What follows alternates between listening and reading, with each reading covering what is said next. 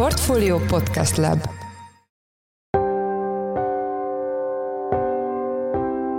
Mindenkit üdvözlünk, sziasztok! Ez a Checklist a Portfólió napi podcastje február 7-én kedden. A mai adás első részében arról lesz szó, hogy a januári leminősítés után további negatív lépések fenyegetik Magyarország adós besorolását. Emlékezetes, hogy idén a Fitch stabilról negatívra rontotta az osztályzatunk kilátását, a Standard Poor's pedig leminősítette az országot. Különösen utóbbi volt fájdalmas, hiszen ezt megelőzően több mint tíz évig nem fordult elő, hogy a három nagy cég valamelyike roncson a minősítésen. Hogyha átcsúsznánk ebbe a befektetésre nem ajánlott kategóriába, akkor lennének olyan nemzetközi befektetők, akiknek automatikusan el kéne adniuk a magyar eszközeiket, hiszen nekik a befektetési politikájuk az arról szól, hogy csak a legjobb minőségű befektetésre ajánlott eszközökbe fektetnek. Ezek jellemzően nagy nyugat-európai vagy amerikai nyugdíjalapok, hedge fundok, befektetési alapok. Beke Károlyal, a portfólió makrogazdasági elemzőjével arról beszélgetünk, hogy mik a legfőbb kockázatai a további leminősítésnek,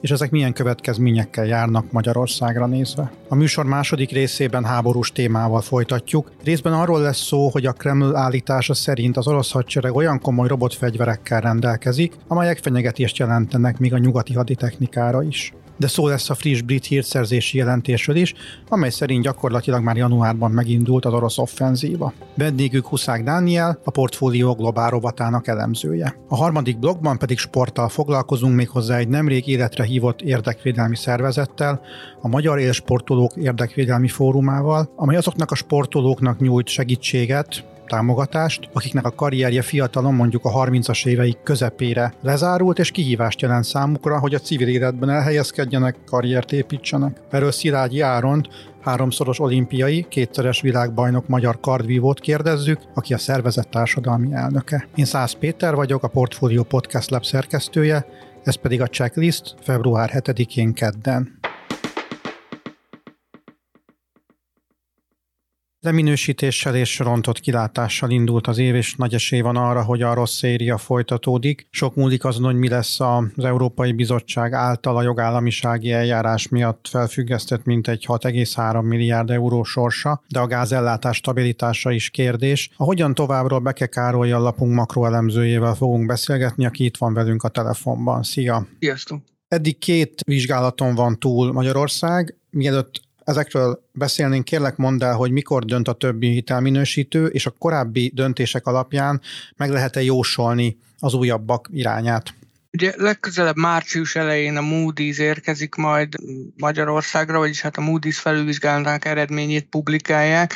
Az ő esetükben azért nagyon jó esélyen meg lehet jósolni a lépést, hiszen azért a három nagy hitelminősítő általában párhuzamosan vagy, vagy együtt szokott mozogni, tehát az ő esetükben azért meglepő lenne, hogyha ha, ha nem kapnánk egy negatív kilátást március elején, akár csak a Fitch Ratings-től januárban. Ezt követően a nyáron lesz egy felülvizsgálata még a Fitchnek és a Standard Poor's-nak, akik ugye most januárban már léptek, majd ősszel érkezik még egyszer a Moody's, és decemberben érkezik majd ismét a Fitch és a Standard Poor's néhány nap különbséggel. Tehát én azt gondolom, hogy a márciusi felülvizsgálaton, ahogy említettem, jó esély van egy negatív kilátásra. Nyáron valószínűleg kivárás fogja majd jellemezni a hitelminősítőket, tehát nem számítunk arra, hogy a júniusi, illetve a júliusi felülvizsgálatok idejében a Fitch, illetve az S&P lépne. Ugyanígy ősszel a Moody's sem valószínű, ha csak nem nem alakulnak úgy a, a fejlemények, hogy ez esetleg egy leminősítést indokolna a negatív kilátás után, és igazából a december lehet majd talán érdekes, tehát az év vége, hiszen addigra fogjuk látni az uniós források sorsának alakulását, ahogy te is említetted, ez egy kulcsfontosságú kérdés, tehát azt gondolom, hogy a decemberi felülvizsgálat idején már látható lesz az, hogy, hogy a kormány megnyugtatóan tudja rendezni ezt a kérdést. 2023-ban, hozzájutunk-e az uniós forrásokhoz, ha nem, akkor forrásvesztés lesz, vagy csak késés lesz a folyósításokban, és akkor értékelhetik át a jelenlegi forgatókönyveiket a hitelminősítők.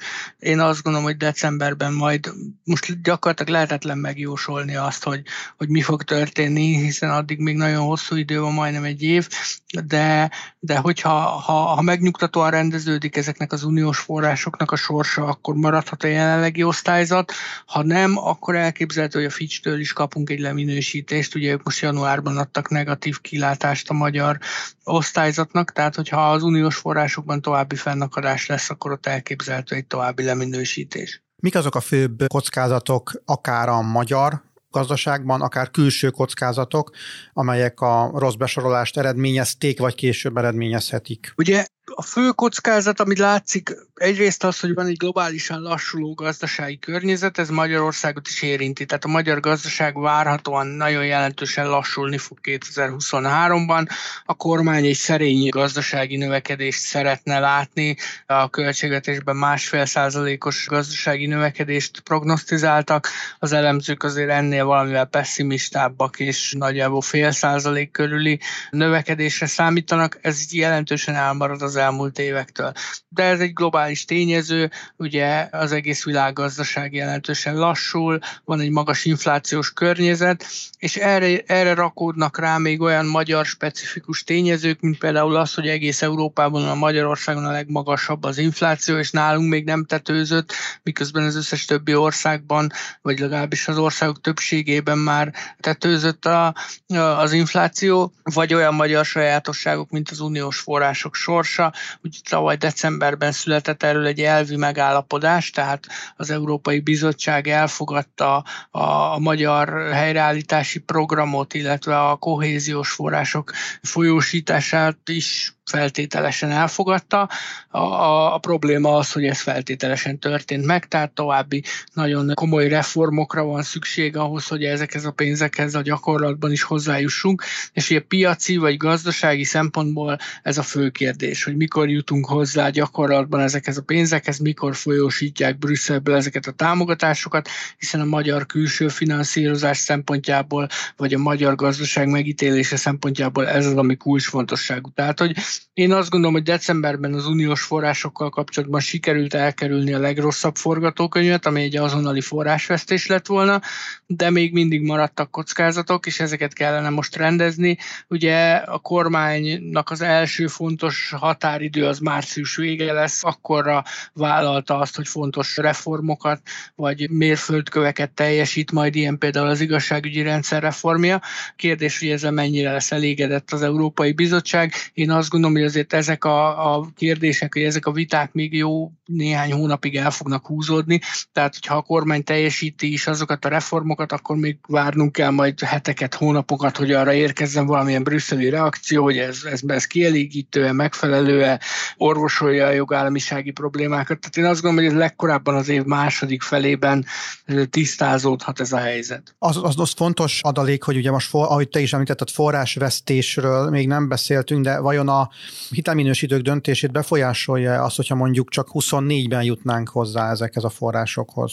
Ugye valóban egyelőre ott tartunk, hogy forrás nem veszített Magyarország. Az Európai Tanács elfogadott egy javaslatot még decemberben, ami arról szól, hogy 6,3 milliárd eurónyi kohéziós forrás folyósítását felfüggesztik Magyarország számára addig, amíg ezeket a jogállamisági aggályokat nem kezeli megfelelően, illetve a többi forráshoz sem jutunk hozzá addig, amíg a fontos mérföldköveket nem teljesítjük, vagy ezeket a fontos reformokat. Az alapforgatókönyv most az a hitelminősítőknél, hogy az év második felében azért érkeznek már ezek az uniós források Magyarországra, tehát mind a helyreállítási alapból, mind a 2021-2027-es költségvetési ciklus kohéziós forrásaiból hozzá fogunk jutni ezekhez a pénzekhez az év második felében. Ez az alapforgatókönyv, ha ehhez képest lesz bármilyen változás, akár pozitív, akár negatív irányba, akkor az befolyásolhatja a hitelminősítők döntését. Tehát ha mondjuk hamarabb jutunk hozzá ezekhez a forrásokhoz, vagy több forráshoz jutunk hozzá, mint ahogy azzal számolnak, akkor ez egy pozitív hitelminősítői lépést indokolhat. Ha viszont negatív, tehát mondjuk az év végéig egyáltalán nem kapunk uniós forrást ebből a két alapból. Tehát ugye az fontos tudni, hogy a 2014-20-as költségetési ciklus forrásai továbbra is befolynak Magyarországra, tehát nem mondhatjuk azt, hogy teljesen elzárta a csapot Brüsszel, de hogyha ha az év végéig nem kapunk forrást a, a 21-27-es költségvetésből és a helyreállítási alapból, akkor az egyértelműen egy negatív forgatókönyv lenne, és erre utaltam az előbb akkor, amikor azt mondtam, hogy ez akár decemberben további negatív lépést indokolhatna a hitelminősítőknél, Ez a Fitch esetében lehetne akár egy leminősítés, az S&P esetében valószínűleg a most adott stabil kilátás negatívra rontását jelenthetné, és ha pedig 2024-ben sem lesz ilyen megállapodás, mondjuk 2024 első negyedében, akkor, akkor fenyegetne az, hogy akár a bófli kategóriába is kerülhet a magyar adós besorolás. Igen, erre van a következő kérdésem, hogy milyen következményekkel jár, hogyha bófli kategóriába kerülünk. Ugye jelenleg a Fitchnél és a Moody'snál még két fokozattal vagyunk az úgynevezett bóvli vagy befektetésre nem ajánlott kategória felett. Ez fontos kiemelni, ezt nem mi nevezzük bóvlinak. Tehát ennek az angol neve az az, hogy junk kategória, és ezt, ezt fordítják magyarul bóvlinak. A Fitchnél és a Moody'snál kettővel vagyunk felette, az S&P-nél a most januári leminősítés után már csak egyel. Tehát az S&P esetében a legégetőbb ez a kérdés, hiszen ott, hogyha még egy leminősítést kapnánk, akkor már átcsúsznánk ebbe a befektetésbe befektetésre nem ajánlott kategóriába, és ennek pedig már akár komolyabb gyakorlati következményei is lehetnének. Tehát ugye most a januári leminősítésnél és kilátásrontásnál is azt mondtuk, hogy azért ennek valószínűleg nem lesz még piacrengető hatása, de hogyha átcsúsznánk ebbe a befektetésre nem ajánlott kategóriába, akkor lennének olyan nemzetközi befektetők, akiknek automatikusan el kéne adniuk a magyar eszközeiket, hiszen nekik a befektetési politikájuk az arról szól, hogy csak a legjobb minőségű befektetésre ajánlott eszközökbe fektetnek. Ezek jellemzően nagy nyugat-európai vagy amerikai nyugdíjalapok, hedge fundok, befektetési alapok, és hogyha ők mondjuk eladják a magyar állampapírjaikat például, akkor ez egy kiválthatna egy komolyabb hozamemelkedést a magyar állampapírpiacon, kiválthatna egy forintgyengülést a, a magyar kockázati megítélés romlásán keresztül, tehát ez egyértelműen egy negatív forgatókönyv lenne. Azt lehet tudni, hogy milyen növekedést várnak idénre a hitelminősítők Magyarországon, és ez optimista vagy pessimista, mint amit mondjuk a magyar kormány mond? A kormánynál egyértelműen pessimistábbak, a piacsal nagyjából megegyezik a véleményük. Az S&P 0,3%-os GDP növekedéssel számol, és hasonló fél százalék körüli bővülést vár a Fitch Ratings is. Tehát ugye említettem, hogy a kormány a költségvetésben másfél százalékkal számolt, ennél azért valamivel pessimistábbak ezek az elemzők és a hitelminősítők. Kérdés, hogy ez, ez tartható lesz-e, illetve hogy ha adott esetben rosszabb lesz a gazdasági növekedés, akkor az hogyan hat majd a költségvetési hiány alakulására. Köszönöm. Az elmúlt percekben Beke Károly, lapunk makroelemzője volt a vendégünk. Köszönjük szépen, hogy a rendelkezésünkre álltál. Szia! Köszönöm szépen, sziasztok! Az elmúlt hetek háborús híreik között komoly visszhangot kapott a fegyverszállítások ügye, amelynek a vége az lett, hogy a NATO egyes országai úgy döntöttek, modern nyugati harckocsikkal segítik az ukrán védekezést. A Kreml természetesen rákontrázott erre, és azt állította, hogy ők is képesek komoly pusztítást véghez vinni, még hozzá egy Marker nevű vezető nélküli szárazföldi járművel. Itt van velünk a telefonban Huszák Dániel, a Portfólió Globál rovatának elemzője, akivel azt beszéljük át, hogy mennyire jelent ez komoly fenyegetést. Szia! Szia Peti, üdvözlöm a kedves hallgatókat! Írtál egy cikket a témában, amelyben azt írod, hogy Oroszország viszonylag komoly robotfegyver arzenálral rendelkezik. Ez meglepő, mit kell ezekről tudni? Igazság szerint ugye arról van szó, hogy nem lehet azt mondani, hogy Oroszország komoly robotfegyver arzenállal rendelkezik, hanem azt lehet mondani sokkal inkább pontosabban fogalmazva, hogy fejlesztés alatt van elég sokféle robotfegyver, legyen szó akár repülő drónokról, akár szárazföldi kvázi harci robotokról, ami igazán említésre méltó, az az, hogy ezekben a vezető nélküli szárazföldi járművekben, vagyis UGV-kben Oroszország nagyon igyekszik a fegyverfejlesztésben megelőzni az Egyesült Államok államokat és Kínát is, és legalább négy-öt féle olyan projektet futtattak az elmúlt években, amely ilyen járműveknek a fejlesztését célozta meg, és ha minden igaz, Oroszország volt az első olyan ország is, amely élesben, műveleti területen tesztelt ilyen fegyverekkel felszerelt szárazföldi kvázi robotjárművet, ez az Urán 9-es nevű jármű volt, amit a 2017-18-ban kivittek Szíriába tesztelni, most pedig Ukrajnában először egy Marker nevű robotjárművet fognak kipróbálni, amiről azt kell tudni, hogy ez egy több célú UGV, aminek van egy felderítő változata, illetve van egy fegyverekkel felszerelt harctéri változata, és specifikusan a NATO tankok azok úgy kerülnek képbe, hogy a felszerelhető ez a fegyverplatform páncéltörő rakétaindítóval, és és azt állítják róla az orosz fejlesztők, hogy képes egy ilyen intelligens célkereső rendszernek a segítségével azonosítani, illetve priorizálni különféle ellenséges harcjárműveket, és a nagyobb értékű célpontokat képes célba venni ezzel a páncéltörő fegyverrel. Tehát, hogyha szembe találja magát mondjuk egy ukrán T-64-essel, illetve egy szintén ukránok által kezelt, de mondjuk az Egyesült Államok által gyártott Abrams harckocsival, akkor az Abrams harckocsit fogja először célba venni. Most, hogy mennyire működik ez valójában így, azt nem tudjuk, azért megfigyelhető az, hogy sok olyan orosz fegyver van, aminek a képességeit a gyártó egy kicsit túl becsüli, és a valóságban pedig nem képesek annyira annyira jó teljesítmény nyújtani a harctéren, mint amit a gyártó állított az adott fegyverrendszerről. Ugye ez explicit pont az Urán 9-esek esetén is megfigyelhető volt, mert ugye Szíriában teszteltek, és a tesztek során bebizonyosodott, hogy a járműnek a manőverező képessége, irányíthatósága, illetve tűzereje az lényegesen elmarad attól, amit vártak tőle. Konkrétan az egyik fő probléma az volt, hogy a távirányíthatóságnak a hatótávolság az lényegesen kisebb, mint amit reméltek a harcjárműtől, így a kezelőnek sokkal közelebb kell menni a műveleti területhez, annak érdekében, hogy kezelni tudja ezt az eszközt. A márkert, mivel még soha nem próbálták kiélesben, ezért nem tudjuk, hogy pontosan mennyire lesz hatékony, vagy mennyire nem lesz hatékony. Azt lehet tudni, hogy a nyugati, akár német vagy amerikai fegyvergyártók hol tartanak a hasonló technológiával? Számos országban folyik elég sokféle kísérletezés ilyen vezető nélküli katonai járművek létrehozásában.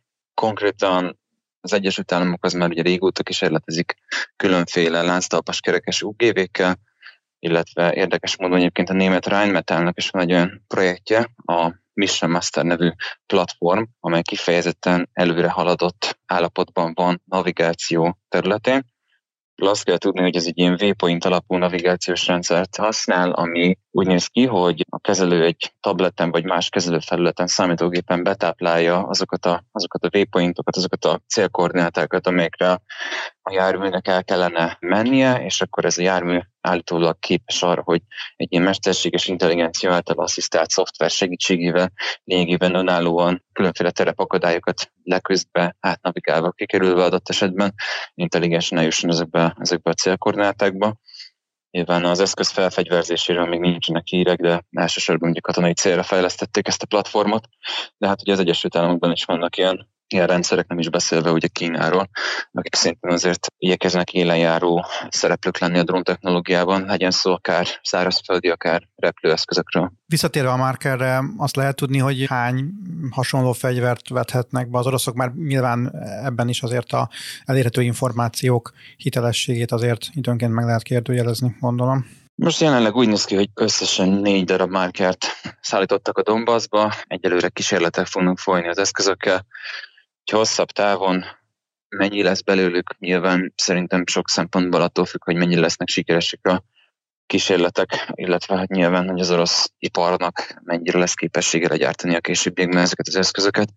Én úgy gondolom, hogy ez a marker story az még egy, egy elég hosszú történet lesz, tehát most tényleg amíg egy adott járműtípus, főleg egy ilyen fejlett, elvileg fejlett technológiával rendelkező járműtípus valóban sorozatgyártásra és műveleti területre való tömeges leszállításra kerül, az még háborús időben is igencsak hosszú idő lehet. Még akár évekről is beszéltem. Kicsit még háborús témánál maradva térjünk át arra, hogy kiadta a szokásos napi jelentését a brit hírszerzés, amelyben van aggasztó megállapítás, meg kevésbé aggasztó megállapítás is. Mit jósolnak a hírszerzők? A mai hírszerzés jelentésben lényegében azt írják le, hogy értékelésük szerint megindult a, az az orosz offenzíva, amiről ukrán, illetve nyugati hírszerzési szervek azok már hetek óta beszélnek. Britek értelmezése szerint lényegében az, hogy Kreminánál, Vuhledárnál, illetve Bakhmutnál most nagy erőkkel támadnak az oroszok, az, az már ez a, ez a támadás. Most ehhez nem szerepelt a jelentésben, de szerintem az egész vizsgálatához fontos lenne hozzátenni, hogy itt sokáig arról is beszéltek, hogy lesz egy, egy északi irányból, illetve egy déli irányból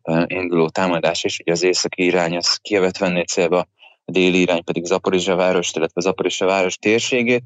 Ezeket még nem látjuk, tehát nincs szerintem még olyan szinten ez a támadás, mint ami adott esetben lehetne, illetve amelyekről ugye beszéltek a hírszerzési vezetők az elmúlt hetekben, tehát azt nyilvánvalóan látjuk, hogy azért az orosz haderő a, a Donbassban most valóban a, az elmúlt hónapoknál lényegesen koncentráltabb támadásokat hajt végre, mind élőerő, mind pedig nehéz fegyverek technikai eszközök területén, és most nagyon úgy néz ki, hogy lényegében mind három műveleti térségben átvették az oroszok a kezdeményezést. Nyilván győzelemről még abszolút nem lehet beszélni, de például az látszik, hogy Kreminánál sokáig az ukránok voltak, azok, akik inkább lendületben voltak, ők próbáltak Luhansk megyében előre nyomulni Szeverodonyask térsége felé, és nagyon úgy néz ki, hogy az oroszok Kreminánál megfogták az ukrán támadást, és ellentámadni is tudtak.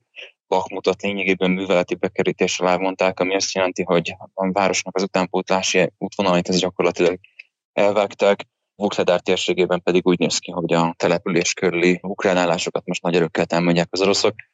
Így sem lehet arról beszélni, hogy elfoglalták volna a települést, de azért már vannak arról hírek, hogy majd betörtek a külterületi részekbe. Nyilvánvalóan a következő napokban, hetekben ezekről lényegesen több információt fogunk tudni, de az még, az még ugyan látszik, hogy akár Kiev, akár Zaporizsa város felé megindultak volna. Az elmúlt percekben Huszák Dániel, a portfólió globál rovatának elemzője volt a vendégünk. Köszönjük, hogy a rendelkezésünkre álltál. Szia! Én is köszönöm szépen a figyelmet, kellemes napot kívánok, sziasztok! Tavaly évvégén alakult meg a Magyar Élsportolók Érdekvédelmi Fóruma, röviden MEF, amely egy olyan problémára keresi a megoldást, amelyről a legtöbb ember talán nem is sejti, hogy létezik, hiszen azt gondolhatják, hogy miért lenne szüksége érdekvédelemre egy sikeres és népszerű sportolónak. A helyzet azonban ennél sokkal árnyaltabb, vagy ha mondhatjuk, akkor bonyolultabb. Itt van velünk a telefonban Szilágyi Áron, háromszoros olimpiai kétszeres világbajnok kardvívó, a szervezet társadalmi elnöke. Jó napot kívánok! Jó napot kívánok! Elsőként az lenne a kérésem, hogy foglalja össze, hogy miért is hívták életre ezt a szervezetet, mik a céljai. Nagyon sokat beszélgettünk egyébként a menedzseremmel, Körösparti Gáborral arról, hogy hogyan élnek ma Magyarországon az élsportolók, mire lehet még szükségük, vagy mik azok a kérdéskörök, amik a leginkább foglalkoztatják őket, mik a problémáik, és hiánypótlónak éreztük azt, hogy létrehozzunk egy érdekvédelmi képviseletet, egy érdekvédelmi fórumot, ami kifejezetten arra hivatott, hogy a sportolóik, az élsportolóknak az érdekeit képviselje. Úgyhogy ezzel a célral jött létre ez a non-profit kezdeményezés, és célunk az, hogy nagyon sok fronton képviseljük az élsportolókat, akik taggá válhatnak, felmehetnek a mef.hu-ra egyébként, és ingyenes tagságot hozhatnak létre egy 5 perc alatt, és sok-sok projektet is létre szeretnénk hozni, illetve hát már jó párat el is kezdtünk létrehozni az ő érdekükben. Az ember azt gondolná, hogy egy élsportolónak nincsen szüksége igazából segítségre, hiszen ismert, valószínűleg még pénze is van.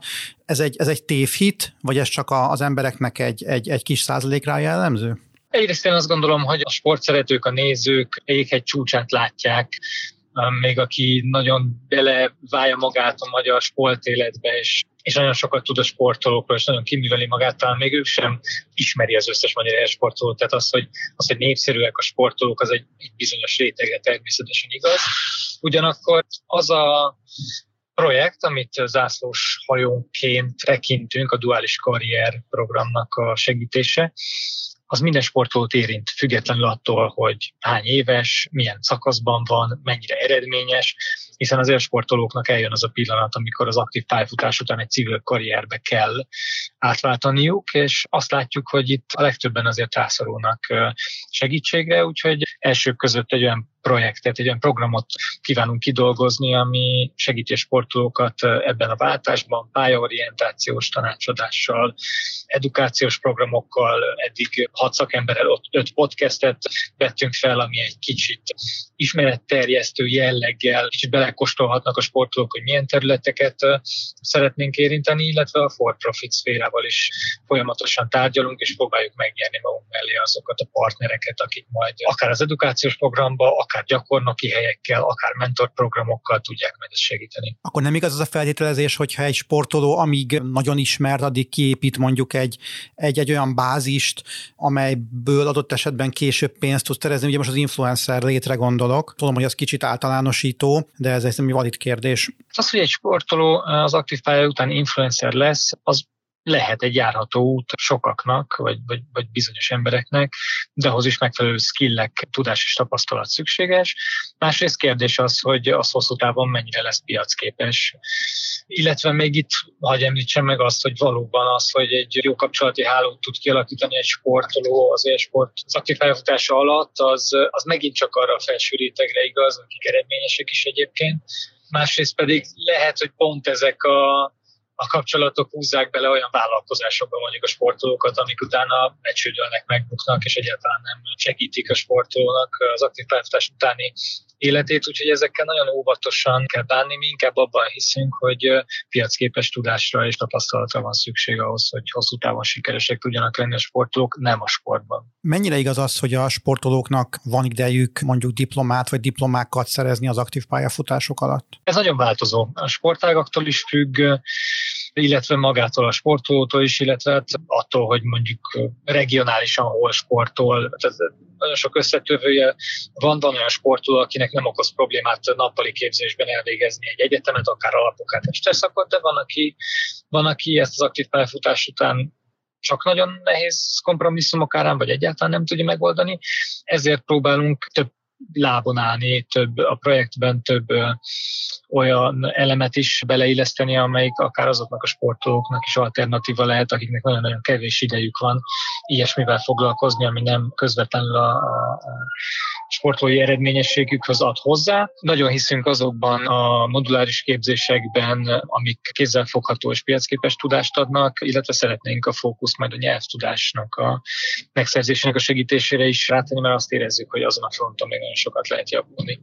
Ha jól értem, akkor az egyik lába ennek a, az edukáció. Hol tartanak, hány emberrel sikerült eddig felvenni a kapcsolatot, és milyen, milyen területek felé tudják őket orientálni. Tudom, hogy nagyon fiatal még a szervezet, most az elmúlt pár, pár hónap tapasztalatairól kérdezem. Október végén kezdtük a taktoborzást, és már a százas létszámot meghaladtuk.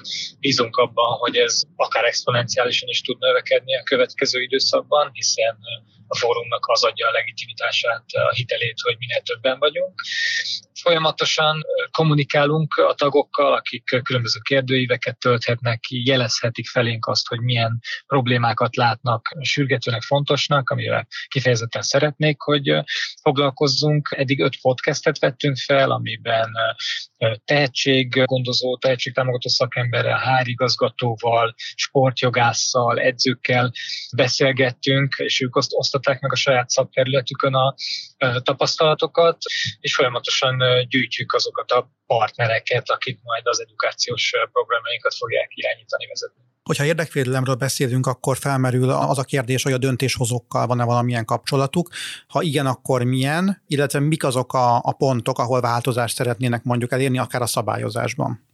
Az állami igazgatási szervezetekkel is szoros kapcsolatban és együttműködésben vagyunk. A sport államtitkárságtól indultunk, és kaptuk meg az alaptámogatásunkat, illetve a Kulturális és Innovációs Minisztériummal is együtt dolgozunk az edukációs projektünkön, sőt, ott már a, a, a tehetségek felismerésében és a tehetségek gondozásában, támogatásában is szeretnénk közös projektet kidolgozni, úgyhogy, úgyhogy abszolút az állami szférában is szeretnénk szorosan együttműködni működni. Említette a kapcsolati hálót és humántőkét. Mennyire értékes ez a for-profit cégeknek? Tehát megkeresik-e önöket olyan vállalatok, amelyek szívesen alkalmaznának már csak a humántőke ismerete miatt is, vagy humántőkéje miatt is egy korábban aktív sportolót? Nagyon jók a tapasztalataink. Most már jó pár tárgyaláson túl vagyunk, nagy multinacionális cégek vezetőivel, HR vezetőivel, sportszponzorációs igazgatóival ültünk le, és az volt a tapasztalat, hogy nagyon szeretnek sportolókkal dolgozni,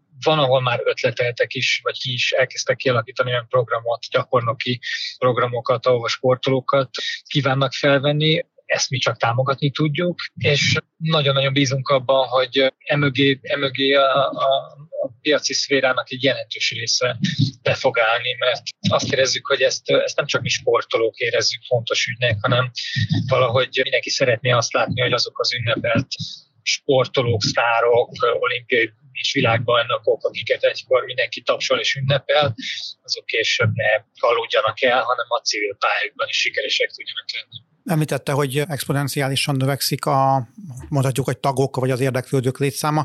Mekkora, mekkora társadalmi bázisról beszélhetünk?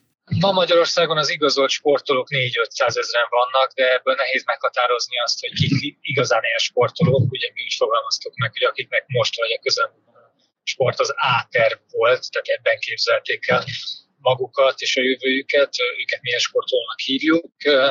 Meglátjuk, hogy ez a, ez a létszám ez hova fog duzzadni, de már a mostani szaklétszámunkkal és bázisunkkal is azt gondolom, hogy sok mindent el tudunk érni, és már ezzel a létszámmal is igazán érdemes foglalkozni. Honnan tudnak forrást szerezni a munkájukhoz?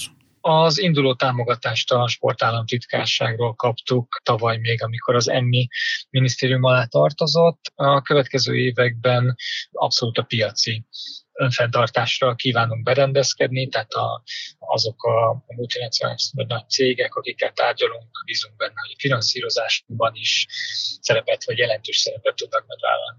Ha valamelyik nagyobb cég vagy vállalat érdeklődik akár a támogatás, akár a, a munkaerőfelvétellel kapcsolatban, akkor hogy tudja önökkel felvenni a kapcsolatot? Várjuk is ezeknek a cégeknek a megkeresését, és nagyon örülünk neki, hogyha, hogyha maguktól megkeresnek. A honlapunkon egyébként a mef.hu elérhetőek vagyunk, illetve ott a, fel tudják venni velünk a kapcsolatot, de a social médiában, vagy a LinkedIn-en is megtalálnak minket, úgyhogy nem a, a függöny mögött a, a sötét szobába életünket, hanem igyekszünk magunkról tudomást adni, és reméljük, hogy egyre többen megtalálnak majd minket. Köszönöm az elmúlt percekben Szilágyi Járon háromszoros olimpiai kétszeres világbajnok kardvívó volt a vendégünk. Köszönjük, hogy a rendelkezésünkre állt viszont hallásra. Viszont hallásra. Ez volt már a Checklist, a Portfólió napi podcastje február 7-én. Ha tetszett a műsor, és nem tetted volna meg, iratkozz fel a Portfólió Checklist podcast csatornára valamelyik nagyobb platformon, például Spotify-on, Apple vagy Google Podcast-en. Ha szeretnél nekünk segíteni abban, hogy minél több hallgatóhoz eljussunk, akkor értékelj minket azon a platformon, ahol az adást meghallgattad. A mai műsor elkészítésében részt vett Bánhidi Bálint, a szerkesztő pedig én voltam Száz Péter. Új műsorral szerda délután 5 óra magasságában jelentkezünk, addig is minden jót, sziasztok!